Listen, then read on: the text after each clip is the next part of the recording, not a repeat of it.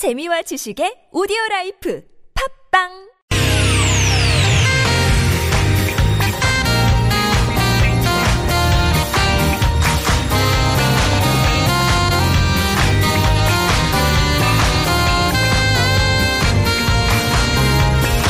이유가 뭐지? 도대체 뭐 때문에? 세상만사 궁금한 이야기들을 꼼꼼하게 살펴봅니다. 최진봉의 왜?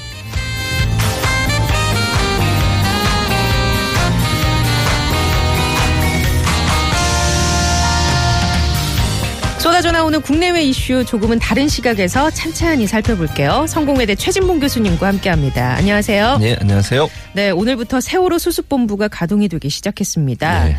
어, 그래서 세월호와 관련된 상황 어떤지 정리를 좀 해볼 텐데요. 네, 일단 여러 가지 일들이 있었어요. 그랬죠. 현재 미수습자 수습, 유류품 관리, 가족 지원, 언론 지원 이런 일들을 이제 정부 각 부처에서 공무원들이 파견돼서 맡고 있고요. 네, 세월호 선체조사위원회가 활동에 들어갔고요. 그렇습니다. 또 얼마 전에는 유해 일부가 발견이 됐는데 그게 동물뼈다라는 네. 해프닝도 있었고요. 그랬죠. 음. 그래서 지금 뭐 잘 아시는 것처럼 이게 1072일째 되는 날, 네. 어, 3월 22일이었죠. 세월호 참사가 일어난 지 1072일째 되는 날 시험 인양을 착수를 했고요. 그날 이제 성공을 하면서 본인 양을 바로 시도를 했죠. 예. 그리고 3월 23일에 세월호 선체가 물리로 부상을 했고 그 다음 날인 24일에 램프가 이제 문제가 됐지 않습니까? 차량을 그렇죠. 싣고 내렸던 그 네. 램프가 걸려서 그걸 제거 제거했고요. 그리고 해수면 13m까지 부상을 했습니다. 세월호가. 그리고 반잠수장으로 이동하는 작업이 시작이 됐고 25일 날 반잠수선에 선적을 했습니다. 세월호를.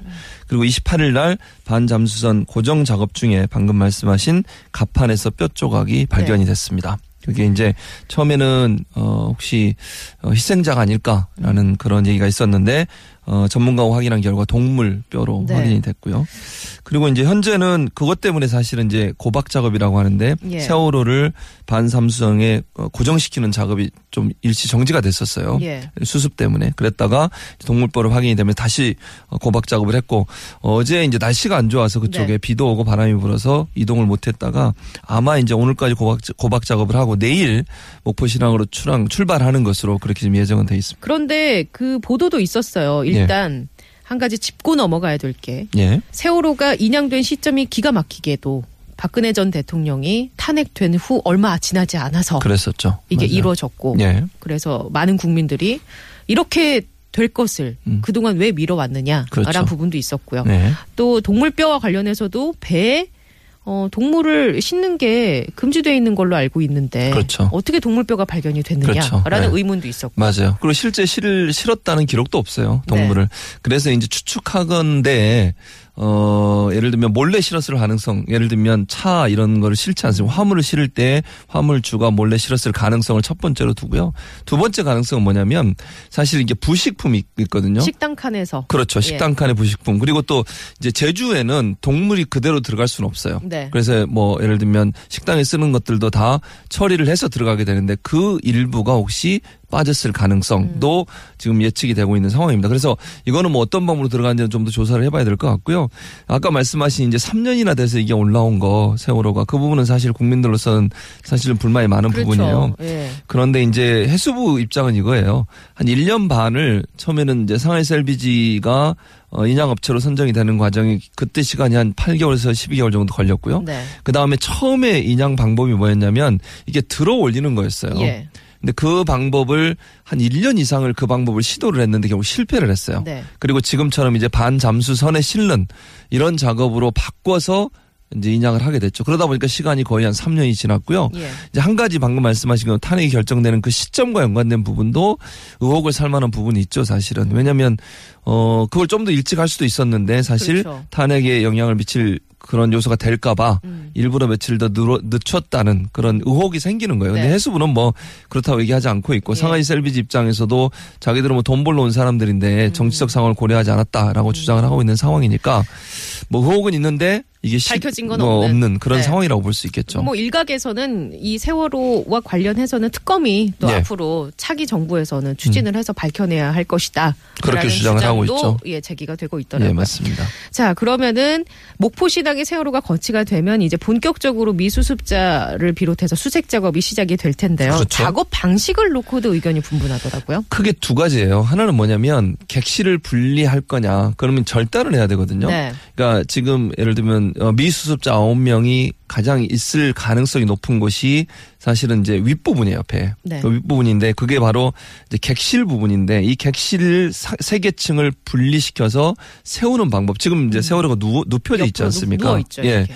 그런 상황에서 만약에 조사를 들어가게 되면 위험하기도 하고 또 안에 그 패널들 같은 경우에는 3년 동안 바닷물 속에 있었기 때문에 부식이 많이 돼서, 부식이 돼서 예. 이게 어떻게 될 수, 그러니까 위험할 수도 그럴 수 있으니까요. 있죠. 그래서 이걸 세워서 하는 게 안전하기도 하고 음. 빨리 찾을 수 있다. 네. 그러니까 시간을 단축하는 데는 그게 논리적으로 맞아요. 그런데 네. 문제는 뭐냐면 이게 지금 물을 빼긴 뺐지만 아직도 배 안에는 뭐 뻘도 있을 수 있고요. 3년 동안 뭐 바닷속에 있었으니까 여러 가지 부유물들이 있을 가능성이 네. 있잖아요. 네. 그런데 만약에 이제 3년이나 지났으니까 생존할 가능성은 없으니까 미수습자의 유골이나 이런 부분들이 한 곳에 모여 있어요. 있을 가능성이 높아요. 어, 그렇잖아요. 그렇죠. 그런데 네. 이걸 만약에 세우게 되면 한꺼번에 섞일 가능성이 있는 거죠. 예. 그러니까 전문가들은 뭐라고 얘기하냐면 이걸 먼저 안에 부분을 좀 살펴볼 필요가 있다. 안에를 아. 살펴보고 상태가 어떤지를 파악한 다음에 이걸 세울 예. 건지 음. 아니면 그 상태에서 최대한 어. 그, 유, 어, 뭐, 유, 유품이든 아니면 네. 유골이든 이런 부분들을 원형 그대로 좀 발굴해낼 수 있는 방안들을 찾아야 된다고 주장을 하고 있는 상황이에요.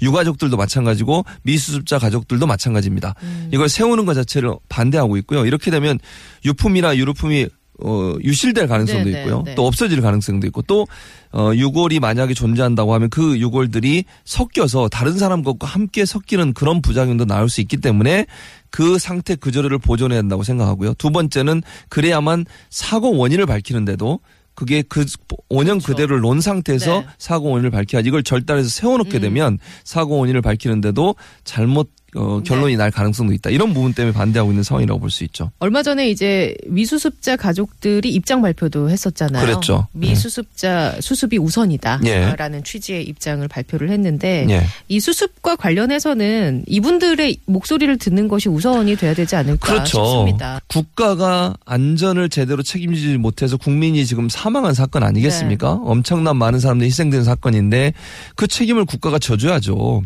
국가의 안전 불 감증 때문에 생긴 이 사고에 대한 피해 보상을 국가가 제대로 안 준다고 하면 어느 국- 국민이 국가를 믿고 국가가 제대로 자기를 보호해 준다고 하는 믿음을 가질 수 있겠습니까?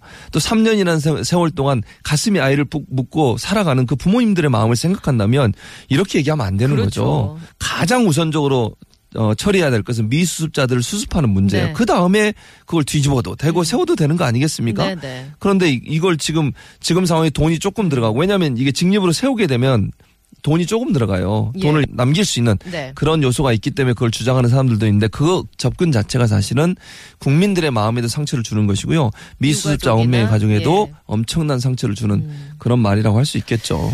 자, 그럼 세월호 선체 조사위의 그 권한이나 예. 기능 어떤 것들이 있을까요? 여섯 가지 정도, 뭐 다섯 가지 정도로 얘기할 수 있을 것 같은데 인양이 된 되고 나서 육상이 거치된 세월호 선체를 조사하는 그런 권한을 갖고 있고요. 네. 세월호 선체 인양 과정에 대한 지도와 점검을 할 수 있습니다. 미수습자의 수습이나 세월호 선체 내의 유류품 그리고 유실물 수습 과정에 대한 점검을 할 수 있고요. 조사가 끝난 세월호 선체 처리 보존을 할 거냐 아니면 폐기를 할 거냐에 대한 관한 의견도 표명할 수 있어요. 네. 그 밖에 이제 사고의 직접적인 원인 조사, 그것과 관련해서 위원회가 필요하다고 판단하는 사항에 대해서 조사를 할 수 있는데 문제는 뭐냐면 예. 제가 읽어드린 것 중에 몇 가지 단어를 놓치셨을 텐데 지도하고 점검할 수 있다. 음. 이런 표현이 두 군데 들어 있고요. 네. 의견을 표명할 수 있다 이렇게 돼 있어요. 이게 뭔가 법적인 구속력이나 없어요. 뭐 그런 것들이 없네요. 그렇죠. 이게 문제라는 거죠. 어. 그러니까 지도 점검은 할 수 있지만 실제 주체적으로 행- 일을 행하는 건 아니에요. 그러니까 조언은 할 수 있지만 그렇죠. 뭔가 그대로 따르라고 명령을 할 수는 없다. 못하는 거죠. 이게 문제라는 거예요. 그러면 결국 뭐냐면 지도 점검을 하는데 그치게 되면 해양수산부가 주도권을 가지고 네. 인양도 하고 조사도 하고 이렇게 되는 거예요. 선체위원회는 선체조사위원회는 거기에 대해서 의견을 표명하고 음. 지도하고 점검을 할 수 있지만 강제력을 가지고 명령하기는 좀 한계가 있다고 봐야 되죠. 그걸 이제 받아들이지 않으면 끝인 거잖아요. 그렇죠.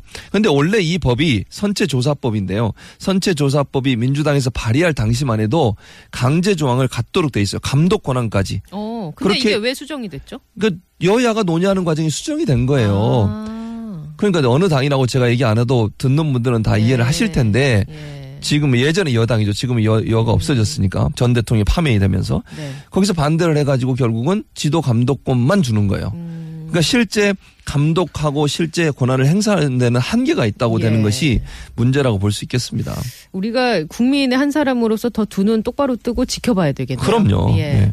자, 그러면 이 수색 사고 원인 분석 작업에 꽤 오랜 시간이 걸릴 것 같은데 어떻습니까? 약 한 아무리 빨라도요. 제가 볼 때 3개월 이상 걸릴 가능성이 있다고 봐요. 네. 왜냐하면 일단은 아까도 말씀드렸지만 선체가 안에 들어 진입해도 괜찮은지에 대한 조사가 먼저 이루어져야 되고요.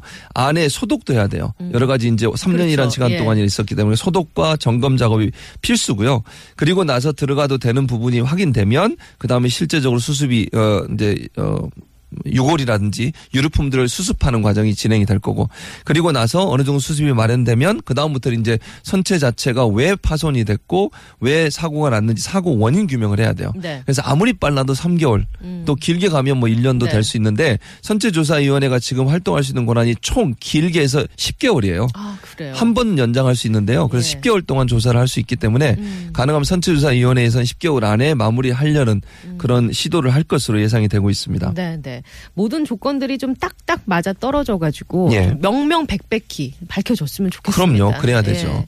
자, 그러면은 저희 노래 한 곡 듣고 또 세월호 이야기 나눠 가겠습니다. 부활의 노래입니다. 친구야, 너는 아니. 꽃이 필 때, 꽃이 질 때, 사실은 참 아픈 거래. 나무가 꽃을 피우고 열매를 달아줄 때, 사실은 참 아픈 거래.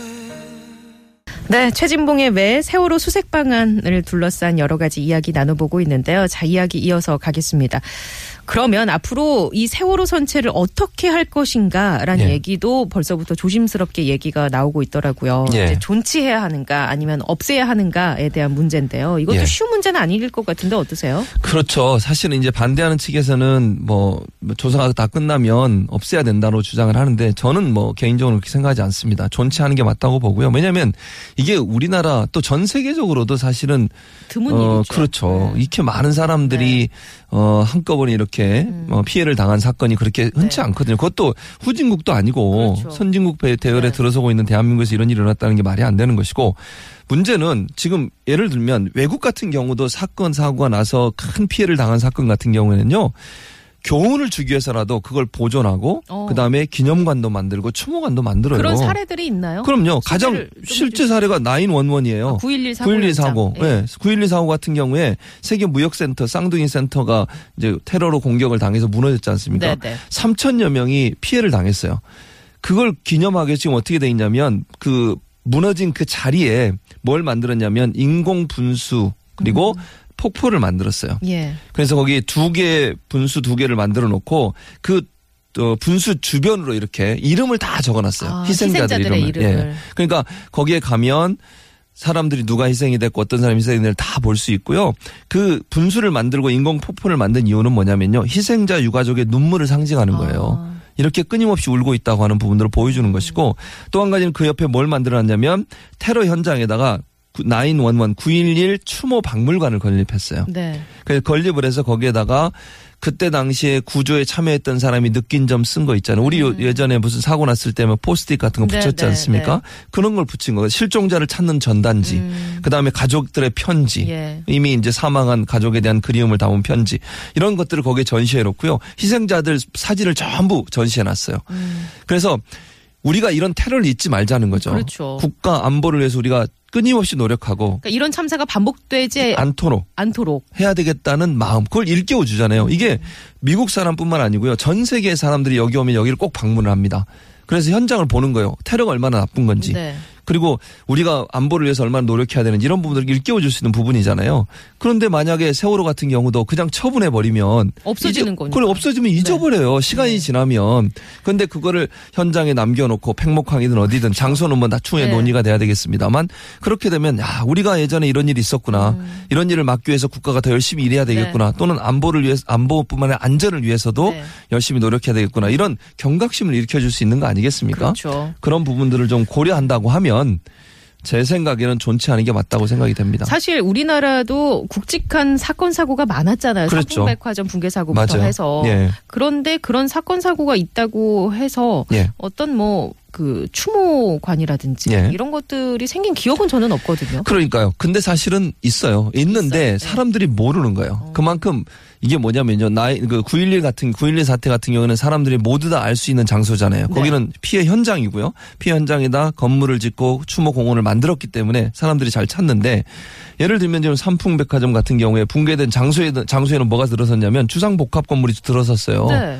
그러니까 기억은 다 없어지잖아요. 네. 그리고 양재동의 시민의 숲 공원 한쪽에다가 추모 공원을 마련했는데 어. 찾는 사람이 없어요. 그리고 지금 최지은 아나운서 모르시잖아요. 네. 저도 몰랐어요. 이거 어, 조사하기 전에는. 예. 그러니까 사람들이 몰라요. 거기에 그게 있는지를. 어. 그다음에 성수대교 붕, 붕괴 예, 네, 사고 네. 희생자 추모비도 마련이 됐는데 강변북로 한가운데 있어서 차가 없으면 접근이 안 돼요.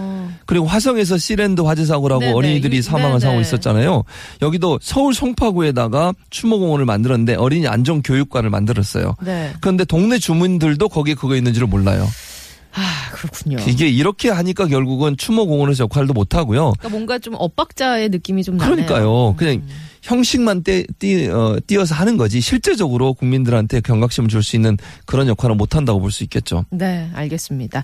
자, 그럼 앞으로 이런 우리가 사고 원인을 둘러싼 의혹도 많았고요. 예. 여러 가지 사회적 갈등도 참 컸습니다. 그랬죠. 모든 것들이 원만하고 서로 이해하고 납득 가능한 선에서 합의가 돼야 할 텐데 어떤 부분에 더 중점을 둬야 할까요? 첫째는 아까도 말씀드렸지만 어, 미수습자 가족들의 한을 풀어주셔야 돼요. 그게 가장 중요하다고 저는 생각합니다. 네. 아홉 명의 아직도 돌아오지 못한 희생자들을 반드시 다 찾아내야 됩니다. 그게 네. 최우선이라고 저는 생각하고 그게 국민 화합이에요.